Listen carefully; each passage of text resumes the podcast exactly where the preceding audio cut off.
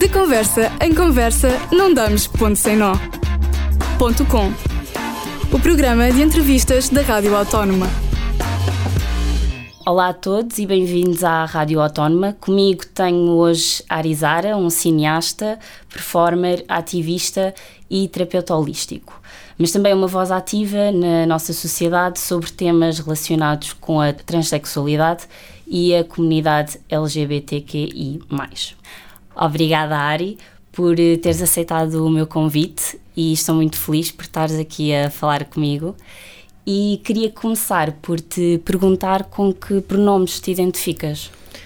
Olá, uh, antes de mais, eu vou ter que acrescentar qualquer coisa à tua introdução, que é olá também a todas e todos. Que Muito é, bem. Nós estamos a, a tentar cada vez incluir mais pessoas no nosso discurso e se nós dissermos só todos, há pessoas que ainda não se sentem muito confortáveis com isso, então estamos a, a utilizar as três formas, nem que seja na apresentação. Os meus pronomes são masculinos, portanto são ele, dele, um, e os teus? Os meus são ela, Ela, portanto, dela. ela, ela, é nós no feminino, sim. Ok. Pronto, e obrigada por esse apontamento, acho que sim, que é importante. E queria também saber qual é que é a tua opinião sobre a importância dos pronomes. Ok. Um, a importância de tu utilizares os pronomes certos quando tu falas com alguém vem muito da pessoa perceber que está a ser vista, não é? É bom quando eu falo contigo eu utilizar o teu nome, não é? Se eu chegasse aqui e te chamasse uma falda, tu ias ficar assim: olha, não, eu não me chamo Claro. uma falda, tipo. Um, e com os pronomes é a mesma coisa, é mostrar que nós nos preocupamos com as pessoas, que nós validamos a sua identidade para que estas pessoas possam ser vistas ah, e possam ser tratadas como sentem que são. Um, e muitas vezes ah, o pronome pode não ser expectável porque ele pode cair fora do estereótipo, ainda assim é super importante nós fazermos um esforço ativo porque isto revela uma honesta preocupação. E agora, falando um bocadinho mais sobre ti, em que fase da tua vida é que sentiste que o teu corpo e que a tua mente não estavam em sintonia? Olha, eu não sei se isto é bem uma coisa de, de corpo e mente, se calhar para muitas pessoas é. Para mim, eu acho que não via coisa dessa forma, ou seja, eu não senti propriamente uma dissociação porque eu não tinha desconforto também com todo o meu corpo, era com partes específicas. Para mim, era principalmente com o meu peito. Eu comecei a sentir isto, eu penso que desde cedo, Uh, mas foi qualquer coisa que eu fui sempre levando, uh, tentando aquele quase positivismo corporal, Certo? que é tu vais eventualmente aprender a gostar de todas as partes do teu corpo. Aceitaste como eras. Exatamente. Até que chegou a um ponto em que eu percebi. Não, tu não tens que aceitar tudo em ti e é ok tu poderes mudar algumas coisas em ti. Tal como há pessoas que mudam o nariz, que mudam, sei lá, as sobrancelhas, o que, o que quer que seja eu precisava de, de retirar o meu peito para me sentir confortável. E não foi para me sentir homem, porque eu não me identifico também como homem, eu identifico-me como pessoa não binária. Portanto, eu não vejo o género como dividido em dois por oposição. Eu simplesmente rejeito este sistema que nos foi colocado à frente e prefiro não ser assimilado por este sistema e dizer simplesmente eu não pertenço a isto que está definido. Porque aí nós estamos na mesma a tentar caber num sistema que, que está a fazer um favor em ok, então vamos abrir aqui uma categoria à parte para vocês. Para se inserirem na sociedade, Exatamente. não é? Para mim era mesmo carregar no botão e rebentar com o género de uma vez por todas. Muito bem. Eh, e mais tarde, pronto, já explicaste que para ti o- uma coisa que te incomodava era o peito, não é? E acabaste por retirar. Eh, portanto, consideras esse o passo seguinte para te sentires mais, melhor contigo próprio? Ou houve assim mais alguma coisa? Olha, para mim a utilização de pronomes masculinos ajudou-me muito no dia a dia e a toma de testosterona também. Assim que eu comecei a tomar testosterona, eu imediatamente no dia a seguir eu senti-me mil por cento melhor e ainda não tinha acontecido nada físico em mim, sabes? Ok. Um, foi quase como, um, não sei, uma escala nova de felicidade que eu, que eu conheci, uma coisa que eu não tinha acesso antes, sabes? Quando tu, tu pensas, ok, tu és feliz, sim, sou feliz. E depois acontece-te um evento, imagina, sei lá, acabas a tua licenciatura, qualquer coisa, e tu, não, agora é que eu estou mesmo feliz, agora é que é. E então começas a aceder a uma nova escala de felicidade. E foi muito isso que, que aconteceu comigo. Ok. E hum, quando, quando isso estava a acontecer, tu já conhecias o termo transgênero? Já eras familiarizado com, com o termo? Já. Eu conheci o termo transgênero antes de começar a fazer a minha transição. Ok. O problema é que este. hum, Tudo o que me era apresentado era sempre com cirurgias, era sempre com, por exemplo, a questão da faloplastia. Um, e eu não queria entrar por esse caminho, então eu achava que ser trans era isso. Por isso, durante muito tempo, eu achei que eu não era trans, porque eu não era esses exemplos que me mostravam. Até que então eu conheci a ideia de não binarismo de género, que me trouxe um maior conforto em fazer uma transição que não implicasse nada dessas coisas que me estavam a mostrar. Estás a ver? Perceber que tu podias ser trans e ter um caminho próprio. Não Exato. tinhas que ir ali a fazer check em todas as, as caixinhas que te apresentam, sendo que aquela que tu tens quase que obrigatoriamente de fazer o certo é a cirurgia de redesignação sexual. Que é uma coisa que para mim não faz sentido, é uma coisa que eu não preciso, estás a ver? Ainda assim, continuo a ser uma pessoa trans. Claro. E mentalmente e fisicamente, como é que foi, como é que foi essa mudança, especialmente a testosterona? Que impactos é que te causou? uma dose absurda de felicidade, ah, acima de tudo. Um, existe muito aquele mito de ah, vais tomar testosterona, vais te tornar num Hulk raivoso, não é? Pois, sim. Um, mas porque aí as pessoas pensam naquela toma de testosterona associada ao homem cis, que é uma pessoa que, por norma, já tem uma dose de testosterona, não é? Que é produzida pelo seu corpo e está a fazer um acrescento. No, no caso de uma pessoa trans como eu, não é isso que acontece. Existe uma dose muito baixa de testosterona e tu estás a fazer um complemento. Portanto, sei lá, tudo o que eu senti foi só o encontro comigo, exceto quando a testosterona começava a desaparecer, que aí eu experienciei ao início uma sensação meio de ressaca. Um, aí tu podes te sentir um pouco triste, com menos energia, e aí às vezes é um bocadinho complicado. Ok, por isso a nível de sentimentos mexe ali um bocadinho, não é? Com o mood da pessoa. Mexe, Mexe. mexe um bocadinho, sim. Hum, pronto, falando agora um bocado do tópico mais relacionado com a tua área artística, que é os filmes, não é? Uh, alguma da representação que se vê de pessoas transexuais, ou seja, o estereótipo que se cria da representação, um, passa muito pela prostituição ou por doenças devido à mudança do sexo. Se- quer seja em séries, quer seja em filmes, vê-se muito quando são personagens. Uh, como é que esta representação afetou a tua vida? Se afetou. eu sinto que eu cresci hum, sem representação. Eu não tenho assim memória de ter visto, sei lá, filmes com, com pessoas trans. Pelo menos na altura eu não percebi que as pessoas poderiam ser trans. ser. Se calhar na minha altura seria mais o filme Boys Don't Cry. Sim, E eu se calhar não percebi porque o filme era feito por uma atriz cis.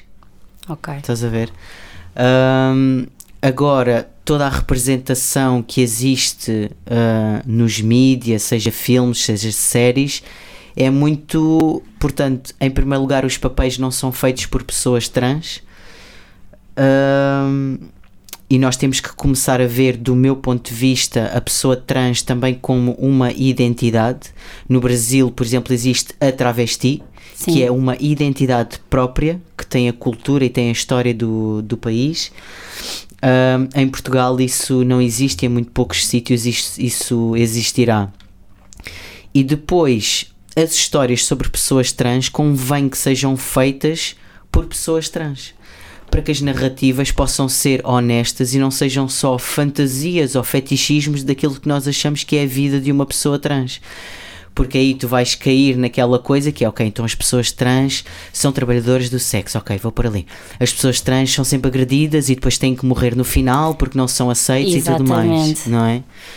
Ahm, e eu acho que não, não tem de ser nada disso. Ah, existem sim pessoas trans que são trabalhadoras ou trabalhadores sexuais porque acabam por se ver numa narrativa em que não têm o acesso a emprego, não têm acesso à educação, não têm acesso à saúde e têm que recorrer a trabalhos nos quais não precisam de contratos. Não é? Uhum. Trabalhos que sejam independentes, trabalhos que ajudem estas pessoas a pagar as contas nas horas, um, ou a conseguirem dinheiro para fazerem as hormonas ou para porem comida na mesa, seja o que for. Agora, esta não é uma realidade que nós temos que continuar a ampliar, porque nós cada vez mais temos outro tipo de apoios para estas. Para nós, para Claro, pessoas até porque trans. depois cria desinformação na sociedade, não é? Ou, ou as pessoas ao verem aquela representação pensam que, ok, Que é só é só aquilo. aquilo. Sim. Pronto, agora falando de uma coisa mais, mais leve. um caroço de abacate é a tua mais recente curta-metragem e eh, ganhou um prémio no Festival Indie Lisboa. Eh, retrata a história de uma mulher trans e de um homem cisgênero, que, para quem não sabe, é um homem que se identifica eh, com o género que lhe foi atribuído à nascença. E eu queria saber qual é que foi a principal mensagem que quiseste passar para os espectadores. Ok. Então esta, para além de ser a mais recente, é a única, é a primeira. Ah, não É. sabia, eu não tinha a certeza se tinhas feito mais Sim, alguma sim, sim. coisa. Ah, então é mesmo a primeira. É mesmo a primeira.